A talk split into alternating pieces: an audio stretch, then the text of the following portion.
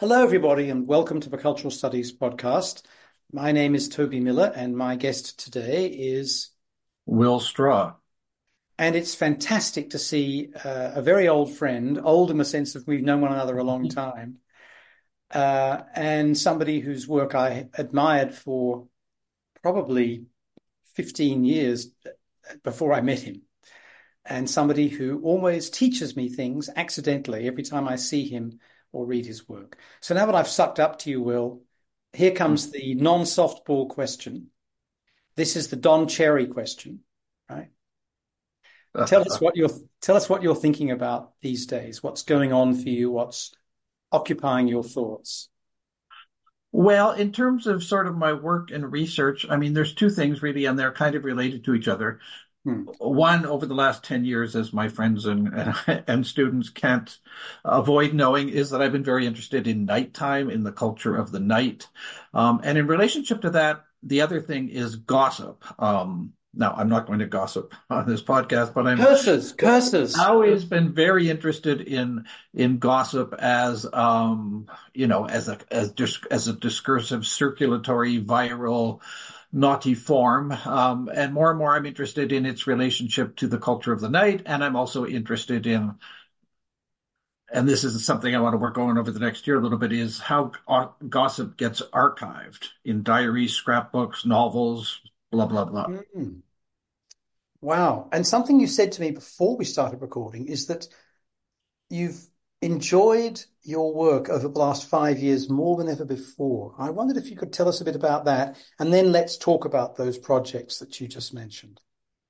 Sure. I mean, I, I, I, hate to say this because, of course, lots of people suffered and many people died, but I the pandemic was, you know, one of the um, not just most interesting, but um, it was a time of my life that I found very rich. Um, and there are lots of reasons for that. Um, but one of them is that you know, I'd been working on this thing called night culture and so on. And I, one of the things I liked about it is that it brought together different aspects of my research. On the one hand, I like to do kind of textual, artsy sorts of analysis of films and so on. On the other hand, as a Canadian, you can't always ask, but of any question, what is the policy implication? um, and so before the pandemic, in terms of sort of how cities and uh, communities deal with their night, some policy questions had begun to emerge. Should cities have night mayors? Um, what do you do when um, clubs are being closed because of noise regulations? But when the pandemic came along, and as we say in the night studies community, the night was one of the first victims of the pandemic, the culture of the night. You can look at the headlines, March, February, March 2020, and you know, New York closes down at night, restaurants close. Um, so all of a sudden, all these issues came together at a time when they were sort of uh, when things were happening in the real world at an incredible um, to an incredible extent. And around the world all of these people that i many of whom i knew many of whom i met in um, you know in australia in berlin in mexico city in bogota and so on who worked on the night we all started talking to each other with regular seminars with reading groups with projects with the first international night studies conference in june of 2020 and so it was just an incredibly exciting time so they took away your object of study, but yeah, well, I mean, they they made it, uh, you know, so from like you know day one, the question is what's going to happen when nightlife comes back, and then is it going to be different? Um, and not to go on and on about nightlife, but I mean, I, I one of the recent papers I, I did um, is this was about the discourse of things will never be the same. Like, all, you know, three months into the pandemic, and people are writing manifestos about, well, when all this is over, nightlife, nightclubs, it, nothing will be the same. We're all just going to, you know, be working with local communities at low level. We're not going to be flying. DJs aren't going to be flying around the world for big fees anymore, and um, you know, gay culture is going to move out of the gay bar into more communal kinds of things and weddings and everything else is going to be different because we'll have learned sort of some deeper um, community values um, that will break with the, you know, the um, tacky commercialism of the past, things like that. Of course, is that the case now? or, or did, is it true that things will never be the same, or are they already already the same? I guess the economist's dictum of pent up demand basically Yeah, expressed yeah, itself, didn't yeah, it? Very quickly, and not only in exciting gallivanting at night, but you know, just shoe purchase. I guess a couple of things that kept happening were more time spent with games, more time spent with streaming services of film and television drama, and yeah, more yeah, use of delivery services to the home for, we're talking about the middle class now in terms of its delights. I think those things probably are somewhat different, but it's we, we have to wait and see what the data show. yeah. But but in terms of, you know, going out to dinner, uh, even going to the movies, I mean, obviously the big cinema chains have struggled to recover, but that's because they had essentially no income and in some countries very little state support for a, quite a lengthy period. Uh, and then after that, a little bit of time for people to wish to go back to those things. But basically, um, you know, those practices have returned. So, point taken. Could you tell us a little bit about night studies? I mean, you're one of its originators in my book, but I'm not an expert. Well, I mean, in terms of, you know, it's ridiculous to say people began studying the night in 2014 or something, because of course there are books and books and, you know, romantic movement and, uh, you know, throughout the history of us thinking about aesthetics and religion and everything, the night has been important. So why would there be a field called uh, night studies and that we say only began in the early, you know, 2000s, 2010s? Well, it's because and this is interesting to me and someone who's always interested in theoretical turns or the emergence of fields. It's when people in different disciplines who've been working on the night begin to think that they need to talk to each other. Mm. And so you have geographies like my geographers, like my French uh, friend and colleague Luc Gwiazdzinski.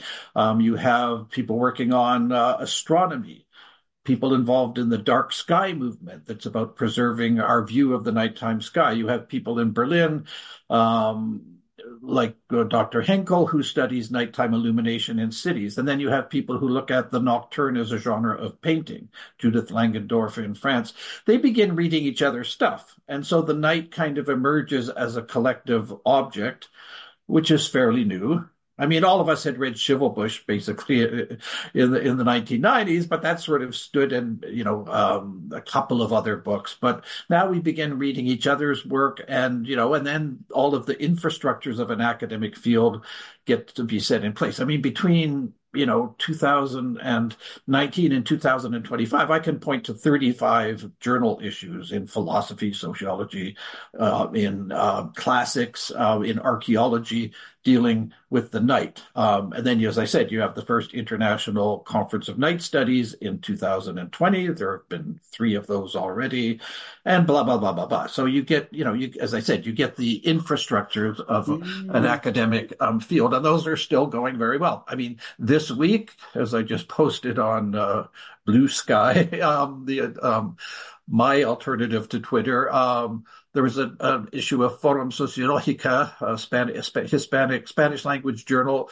um, and and um, Portuguese about the night. There was an issue of Furia Humana, my favorite film journal, studies journal, which is online about cinematic nocturnes. Um, and then there was a book uh, Nick Dunn and Ted Edensor in the UK brought out called Dark Skies from Routledge. That's like within four days now. We're sort of, some would say, at peak night studies now. So this is an organic, truly interdisciplinary activity. Why do you think it happened?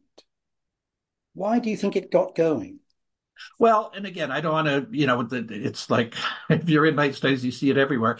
It, it you know, at the same time that this was happening, um, you had, for example, almost everybody in the cultural field thinking about how do we, you know, uh, bring people into museums at night? How do we make art galleries work at night? Um, and uh, so we have Nuit Blanche. Um, in um, Argentina, you have Noche de la, Noches de las Librerías, bookstore nights. In Mexico City, you have Noches uh, de los Museos, museum nights. And all of this, the sense that we need to rethink the 24-hour cycle mm, in terms of where we put culture.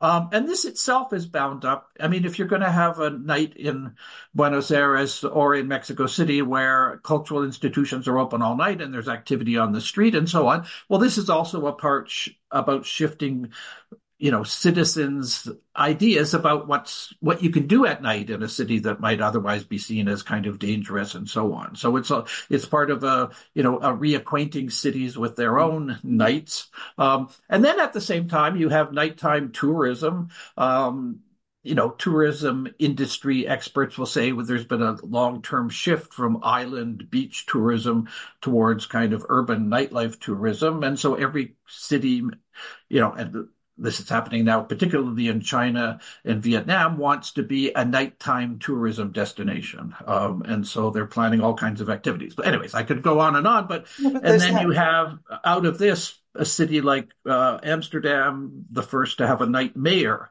to deal with problems arising from gentrification and the clash between condo owners who don't want noise and club owners who want to make noise.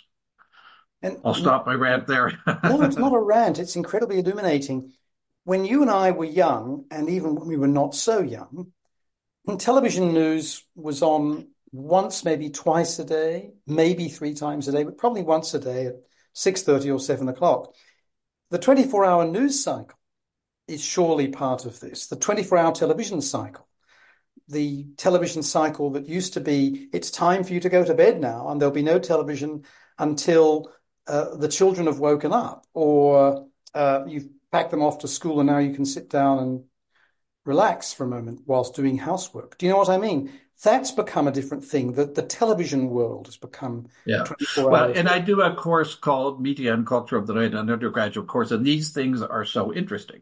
Um, so, is there a nighttime to CNN or ESPN? Well, sure, there are primetime shows where they still try to produce a sense of prime time with maybe their top sort of most popular um, announcers. And if you go in the middle of the night, you know, you'll find that it's some, you know, it, it, it's not as if the 24 hours are all equal. There's still like at 3 a.m. some guy or uh, some announcer you've never heard of um, repeating stories from earlier in the day. More interesting to me are, you know, in the era of streaming. Um, I mean, one of my favorite headlines from Variety or somewhere, it's now 10 years old, is Netflix has a late night problem.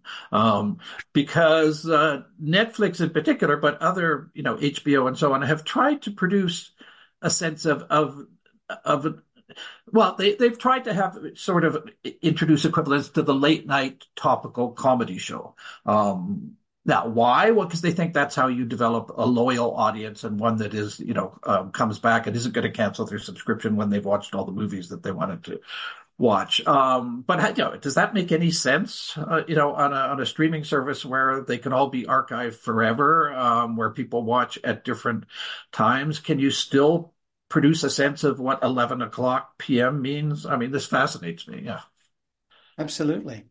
So I want to take you back, back, back, as they say in baseball, if I may, to a young Will Straw and what the night was for you. It wasn't especially urban when you were growing up. Well, I mean, I grew up, uh, you know, in my earliest memories are living in northern Manitoba, where I remember two things. One is the aurora borealis, the um, um, the um, I just forgot what they're called. The um, um, the, the the light effect created by you know by the lights northern lights. Northern lights, thank you. um, this is an old man trying to remember, uh, uh, and that was amazing. And I was just talking about to someone yesterday. Says, "Yeah, I want to go to northern Manitoba and look at the northern lights, and they are pretty um, amazing." The other thing I remember though is we were in a small community called Norway House, where once a week some entrepreneur set up a 16 millimeter uh, projector and showed a film in a little, wasn't even a schoolhouse. And we would all go and sit there and somebody would make yes, popcorn. Wonderful. And I remember seeing Ghost of the China Seas, this movie that I thought was, went on forever. Turns out it's about 70 minutes long. Um, and so that kind of primal memory of cinema, um, you know, later on, I you know, I went in when I was a teenager in Southern Ontario. My friends and I drove around at night going to taverns trying to hustle money playing shuffleboard, the kind that's on tables, not on the floor as in Florida. Um, um, and then, sure. And then I, you know, I went off to university first in Ottawa, then in Montreal. Then in Montreal, I was out almost every night in clubs, um, which is why it took me 10 years to do my PhD.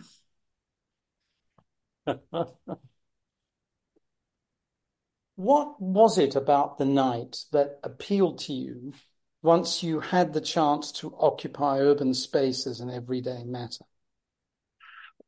Well, I mean, I, you know, like many people, I'd always been interested in the unexpected labyrinthian dimensions of cities, you know, the the inexhaustibility, the fact that, you know, you could always find something that's un, previously unknown or unexperienced.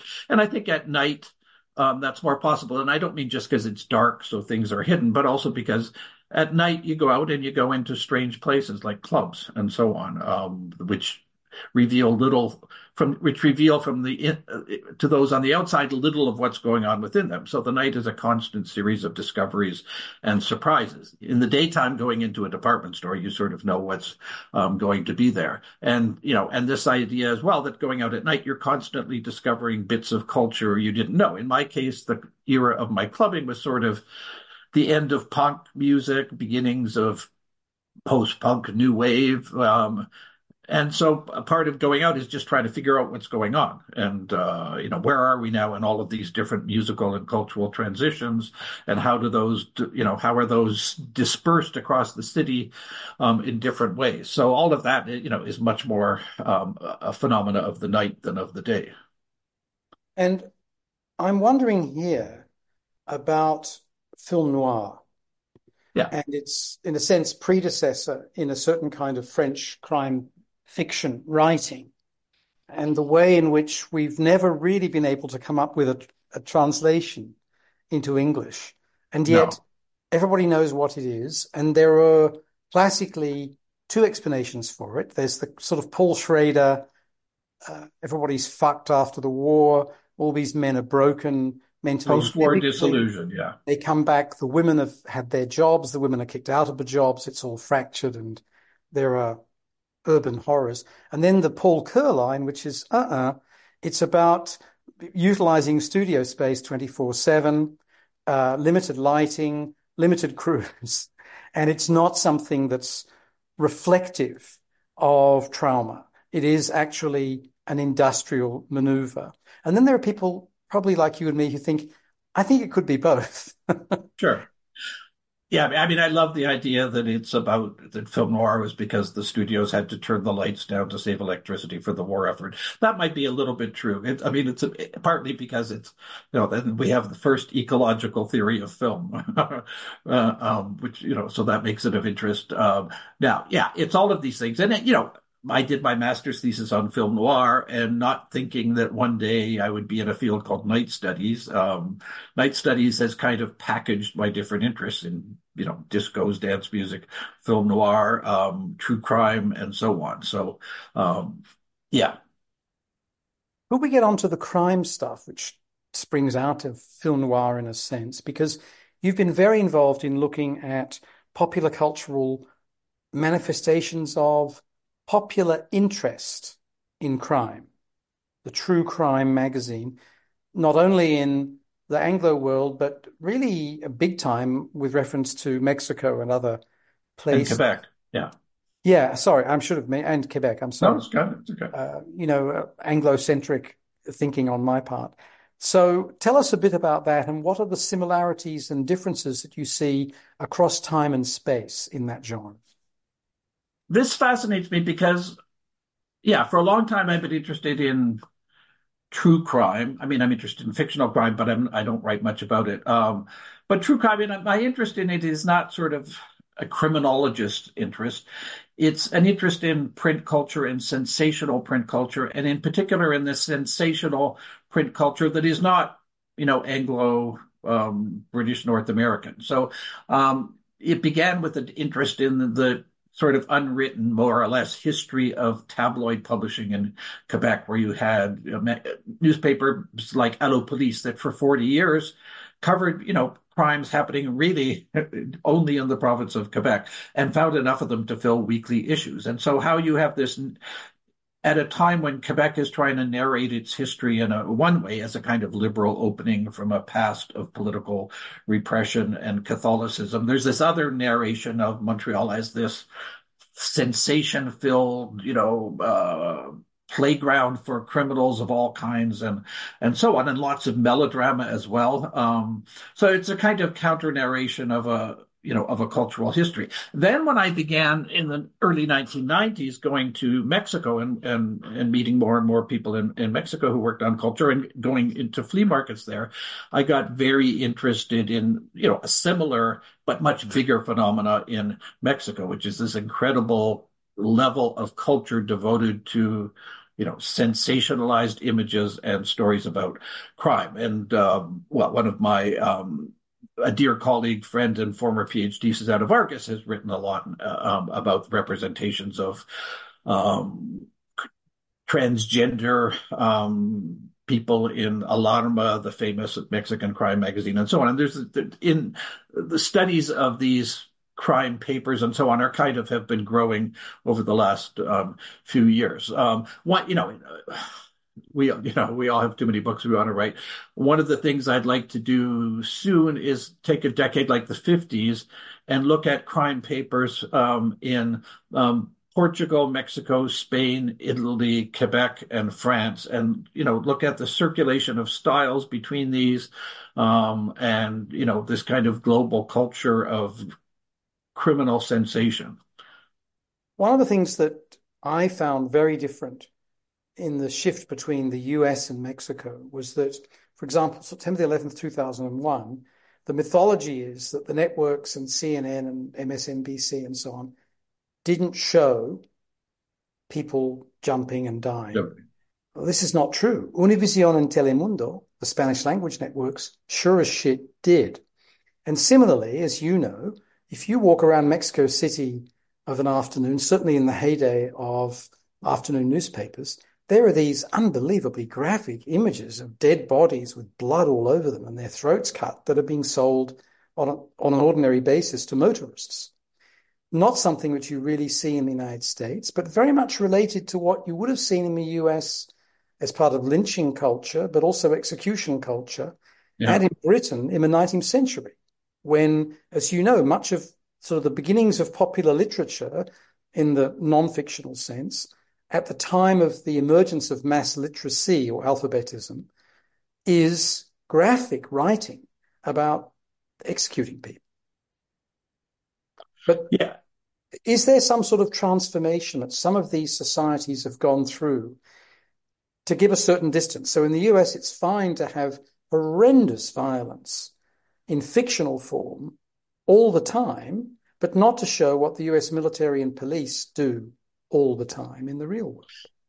No, you're absolutely right. I mean, there's many things in what you just said. I mean, I just finished a piece uh, for Voices of Mexico, which is a a general public magazine published by um, the Center for the Study of North America at UNAM, the largest university in the Americas in Mexico City, about the body on the front page of Mexico City tabloids, where every day, as you said, uh, there's a body lying on a street on a front page. Um, why? Now, and also you raise the question why in um, you know American and to a large extent Britain British and certainly English Canadian, you cannot, it is almost impossible now to find images of crime in newspapers. Um, you know, the economic argument is that, you know, hardly any newspapers now have a police beat or the nor, nor do they have crime scene photographers. Um, the university, the it, newspapers that invest in photography now tend to be ones like the New York Times and Washington Post that don't want to be local anymore. So they're not out, people are running to crime scenes. Um, also, you know, tabloids in the US, um, since the National Enquirer in the 1960s, when they began shifting from being sold on newsstands to being sold in supermarkets and drugstores, uh, the, the bodies on the street disappeared because, you know, somebody that's lining up at the supermarket with their three-year-old child doesn't want to be confronted with the image of a body bleeding on a street. Um, and so the people who keep saying media are getting more sensational and more sensational, well, they might be getting more scandalous and gossipy, but they're certainly not in the English speaking world getting more um, violent. Violence, it's almost impossible to find an image of violence, um, criminal violence. Um, well, in, striking, uh, striking difference between what we saw during the American war in Vietnam and what we saw during yeah, the American yeah, war yeah. in Iraq. Now, I know you've written uh, about um, very well about violence, so it's interesting to talk to you about this. You just mentioned gossip. So, uh, and that was one of the two themes that you mentioned at the beginning uh, with reference to ongoing interests. Could you gossip to us about gossip? Ho, ho, ho, please, Prof. well, I mean, uh, so I I finished a book manuscript. I'm waiting to hear back from publishers about a magazine that was called the most vicious gossip magazine in American history. A magazine published between 1924, sorry, between 1916 and 1924 in New York called Broadway Brevities. Um, later revived as a tabloid, but I'll get into that, or I won't get into that. Um, now, one of the things that interested me is the magazine was started by a Canadian who told Time magazine that he was the wickedest blackmailer in history because, in fact, as he was gossiping about uh, Tallulah Bankhead's lesbian affairs or uh, D.W. Griffith's covering up of a murder on the set of one of his films, he was also blackmailing all these people, getting them to buy advertising in the magazine. Anyway, so I'm interested in a his, certain history of a certain low level of New York publishing between the teens and the 1930s that I've spent 20 years of my life researching. And much of the researching involves sitting around waiting for things to turn up on eBay because they're not in the New York Public Library or anywhere else. That's a whole other thing. Um, but I'm interested in kind of in a formal sense of how gossip in media, especially print media, you know, does two things. It whispers the little bit in the column that just says, you know, who was that scene with so and so at the Stork Club? But it also shouts in the headlines, you know, uh, Broadway Brevities would have these uh, great headlines like, I don't know, queers blow San Francisco. Now, supposedly meaning they're leaving San Francisco, but the dirty, dirty, dirty innuendo in that thing is a is a is a gossipy form of shouting. Um, and you know, that's we associate tabloids both with the shout and with the whisper, and that combination, in a in a in an effective and formal sense, interests me. Nicely put. I had two not very pleasant through my mind. Uh, one is of the Aussie blokes in LA Confidential. Uh, yeah. And the other was Prince William, so called, uh, known to his friends as Billy Windsor. So Billy Windsor in this massive fight with, at the moment, the Daily Mirror, but the big target to come is the Daily Mail. And for listeners who are outside that world, the Daily Mirror is a popular tabloid directed at the vaguely progressive working class. The Daily Mail is a popular tabloid that is lower middle class and viciously reactionary. Uh, and it's the next target point. But he looks like he's going to win on the Daily Mirror case. Yeah. it's yeah. about phone hacking the worlds of celebrities. And even if the information isn't used, gossip being collected from private conversations. At the same time as we have the COVID inquiry going on in Britain, where miraculously thousands of WhatsApp messages that mm. are meant to be the inquiry's point of entry into what was really going on between ministers of the crown as they fucked up and engaged in an attempted genocide of older people. Uh, fucked up the country and engaged in an attempted genocide of older people. Miraculously, these things are gone, and the inquiry wants more gossip. Damn it! no. Yeah, no, and it, I mean, on the one, you know, I'm tempted to say, you know, nothing has ever changed. You know, going back to Confidential magazine and the the hush hush and all the things from the 1950s. But of course, it, you know, it has changed now.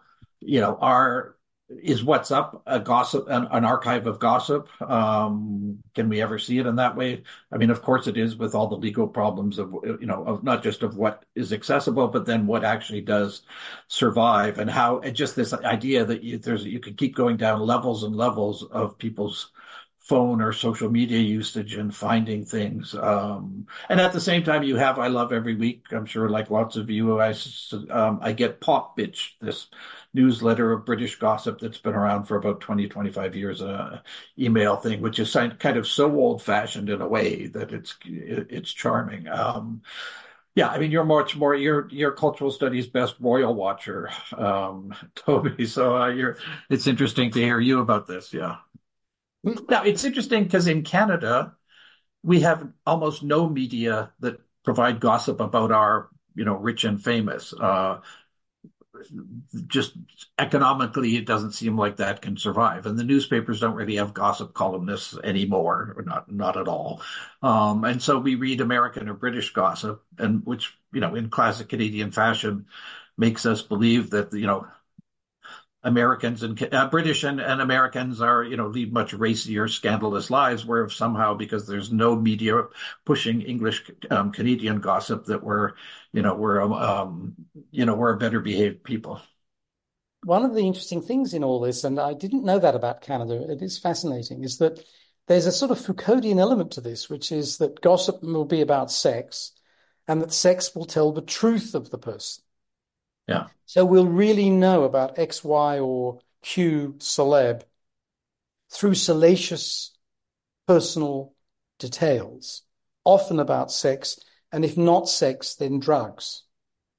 Yeah. But there's a, a sense of the, the liminal being the space really to know someone, to understand them, that I think in part impels these things. I totally agree. I mean, I just finished an article. I was at a conference in uh, the spring in Toronto on celebrity in the francophone press, meaning Quebec, France, North Africa. I mean, places where there's a francophone press. And so I've been another book I want to write is called Tabloid Metropolis about Montreal's incredible culture of tabloids in the 1960s. But you look at the the beginning of the 60s, you get the sense that none of the tabloids in Quebec want to write anything about the personal lives of the stars because we're all family and you don't say anything bad about any of your family. Then by the mid 1960s, there's a shift where, you know, if someone's um, divorcing or they're caught in an affair, um, you don't write an expose piece denouncing them, but you let them confess. And this is so Foucauldian. So you're still in a kind of solidarity with the stars. And it's only by the 1970s that then the, the, the publications will actually denounce and expose and destroy reputations. But there's a slow move from not saying anything about a private life to letting the stars themselves confess cry, um, and so on to then just making them the victims, if you like, of a vicious, you know, um, apparatus, a machinery of, of reputation destruction. But it's that middle term uh, that interests me when the truth of the star is in um, the confession that they're willing to give a particular publication or reporter. In the interstices between politics and stardom and these issues, where does Margaret Trudeau fit? Uh, for younger listeners, she was the wife of the, the then Prime Minister of yes, yes, Canada, Canada. Pierre Trudeau, uh, and uh, she became a denizen of um, a rather well-known club in New York City, and shall we say, spent time with a number of well-known men who were members of the Rolling Stones and so on. Yeah. Members of the Rolling Stones. Well, I mean, our first reaction as Canadians is like, wow, we were playing in the big leagues of gossip. Imagine that a Canadian politically connected person, you know, being covered by American tabloids and and involved in gossip that also involved, you know, Keith Richards or whoever, Mick Jagger, um, of whoever. Yeah, those are relatively isolated. And again, you know, that could that would have been a hundred times bigger if we actually had an English language um, gossip tabloid press, right. um, you know, like the National Enquirer. And it's so, not, it, I mean, it's been interesting the last few years. Sorry, go ahead. I'm sorry, Will. I, interrupted you. Go ahead. People have tried that you can still buy a Canadian version of Hello, the British uh, tabloid, but it's so kind of, and it's the only one that still survives. But I mean, it's mostly royal watching with like one Canadian celebrity you know, a story about them to Canadianize it. But there's really, anyways, go on. So Margaret Trudeau and the scandal surrounding her, or scandals, didn't mark any kind of watershed, any kind of change in Canada when it came to gossip about public figures.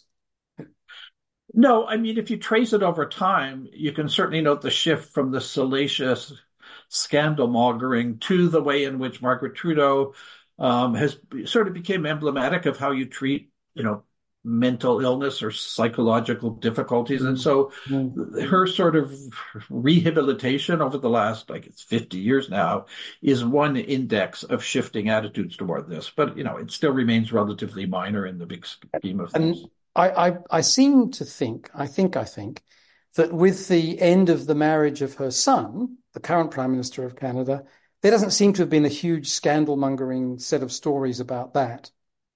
No, I mean, I can't, you know, I still have no idea. Well, maybe I haven't read everything, but um, I would say certainly people are not hanging on the latest detail, or that there just seems to be an absolute absence of curiosity. So, do you think there's a social function performed by gossip? And is gossip symptomatic of something? Well, I mean, when I teach gossip, I go down what people say are the the, what sociologists have said about the functions, you know, one is simply that they're, you know, a kind of Bakhtinian overturning of power. You get to talk about the people more powerful than you. The other more interesting is that um, through gossip, we, a society kind of calibrates its moral standing on things. You know, if we can't judge ourselves or our friends in terms of how they act in relation to their family or their spouse, we we use famous people's lives let's say the royal family as ways of working out um, these things. There's the argument. I mean, George Simmel, you know, once said the stimulus is just the pretext for um, conversation. Don't quote me. That's not exactly it, but the idea that gossip is just, you know, it's the phatic function of communication. It just Yeah, keeps channels yeah, going. And like like yeah, sports between many men, yeah, yeah, right? It's it's a means of gaining intimacy. Doesn't mean that the subject matter is irrelevant and uninteresting, but it's safe terrain, yeah, yeah, even though it may yeah. involve deep passion. Yeah.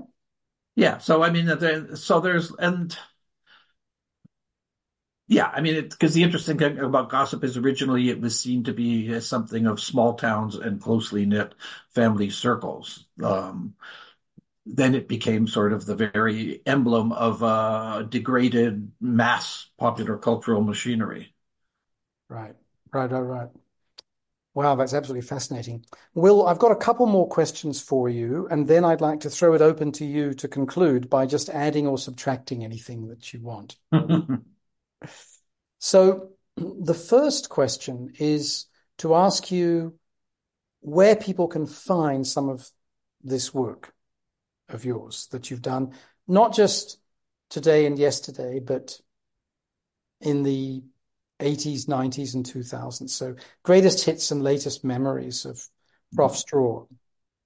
Well, the best way is to go to my website, website willstraw.com. That's willstraw.com, where I put up all the articles I'm allowed to put up for download, and a lot of those that I probably um, have not. So, um, and if you're interested in night culture, I have another site, theurbannight.com, urban night, the urban night, one word, um, where every day I have news of developments in the wor- in the real world of night, as well as lists of publications and uh, conferences and so on related to the culture of the night. But willstraw.com is the way to get my uh, publications if you're interested. I just Our looked up- operators are standing by. Sorry. That's that's to take your call. I just looked up the Urban Night, and it says on the DuckDuck site in, that adumbrates it. We would like to show you a description here, but the site won't allow us. what? The theurbannight.com. Yes, no. When I looked up the Urban Night in a search engine, Oh, okay. it gave me the address, but then it said we would like to show you a description, but the site won't permit this. Is this uh, this is a, a an AI tool now built into your browser or? Uh, no, I uh, use DuckDuck Okay, I don't know. Duck, on top of Chrome because it doesn't sell or it claims it doesn't sell Right. your information. Okay, hmm, I didn't know. Um, well, if you have a chance later to try searching it outside of DuckDuck, um, Well, I know I've. I've got it. I've got it now. You've got a special dossier of La Furia Umana, and actually, uh, I've I've recently read your your recent piece in that. it's a bit artsy fartsy that article, but whatever. It was fun to write. So, because Will's work is available in the sorts of spheres where public intellectuals operate, but also in high scholarly journals, as book chapters in editor collections, in greatest hits of this, that, and the other. And it's about a vast array of topics, lots of the things we've talked about today, but a lot, for example, on music. So that's my second question. And obviously, this relates to the night stuff, and you've touched on it tangentially. When you got involved in writing about music and the popular, there wasn't a lot of cultural studies work dedicated to that. There came to be a lot more.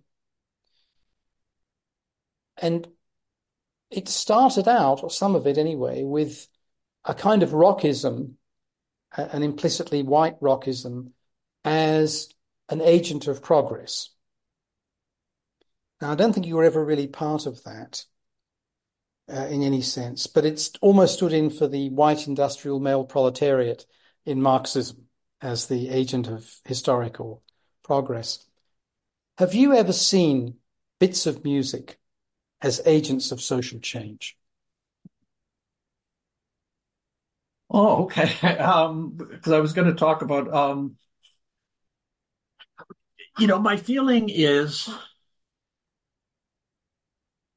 the political social importance of music is that you know there are many places in which music is heard um, there are many groups of people that music brings together and that oh, the for me the important social effect of music is the way it produces particular um, combinations of population if you like around it that sounds that mm-hmm. sounds like a sort of very um, even jargonistic and also not very fun way of talking about music. But when I go to a conference and I notice this, or not a conference, when I go to a concert or a show and yeah. notice that this show is bringing together, you know, different kinds of racialized and let's say ethnicized um, subjects, and that there are particular balances of genders and sexualities, and maybe different kinds of intergenerationality, that to me is the politics. Music that can can constantly reshuffle populations, mm. um, and so you know, I'm always you know, I remember hearing, I even referred to this, you know, a huge stadium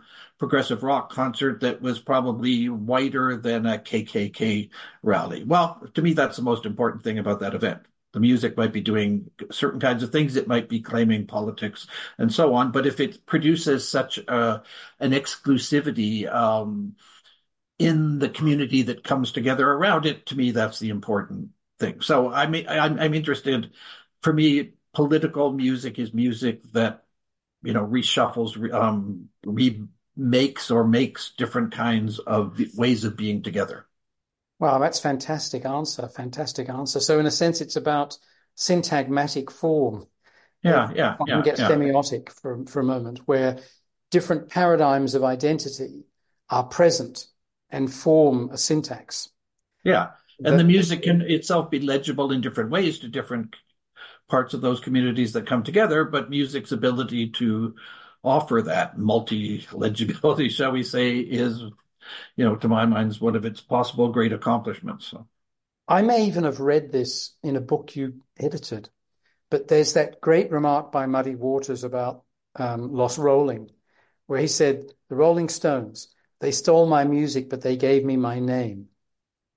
Okay, I don't remember either having heard that or certainly not using it or seeing it in a book. Well, it's also possible I invented it because, as you know, yeah. Will, I do invent shit not deliberately most of the time, but accidentally. And I was saying to someone the other day, I think what happens is that I think I've read things or heard things that I haven't, but that actually sure. are quite true in some sense that resonate quite powerfully, right? In the same way that Bridgerton or any other historical drama on television or in cinema is brought to the bar of affronted history um, because it gets buttons wrong. Yeah, yeah, yeah. Or yeah. coaches, or it has black dukes when there shouldn't be any. You know, this kind of crap. Mm-hmm.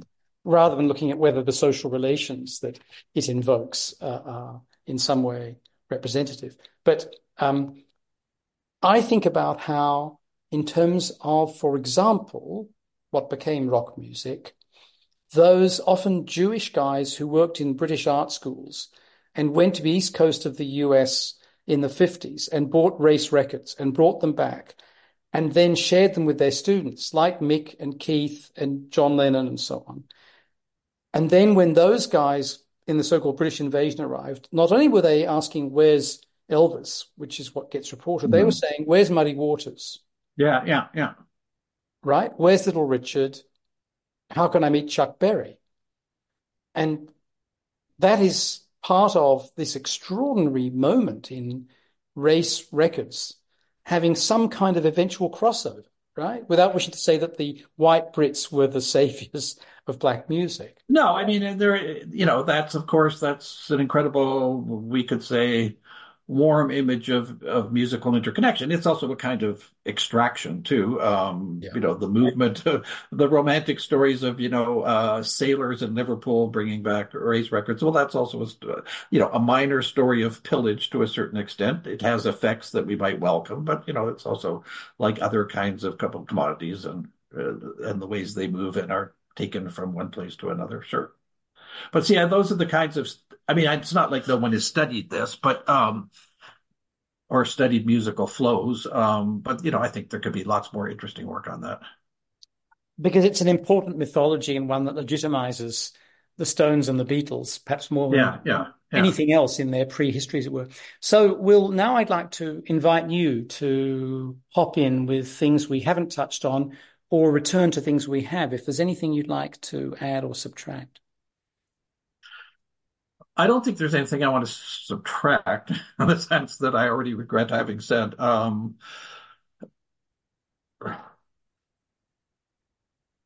you know, I, you know, I'm someone from who, for whom most of the things I work on are also my hobbies. I'm someone who most of the things I work on, I have to collect, at least in part, because they, up until very recently, have not been collected by, you know, archives and libraries and so on. Mm. So that's interesting. You know, it's frustrating sometimes. Um, you know, I guess I'm interested in off-center places of cultural production like Quebec and well, I mean, I'm not going to say Mexico is certainly not off center um, by any means, but it's often left out of histories of certain kinds of popular culture.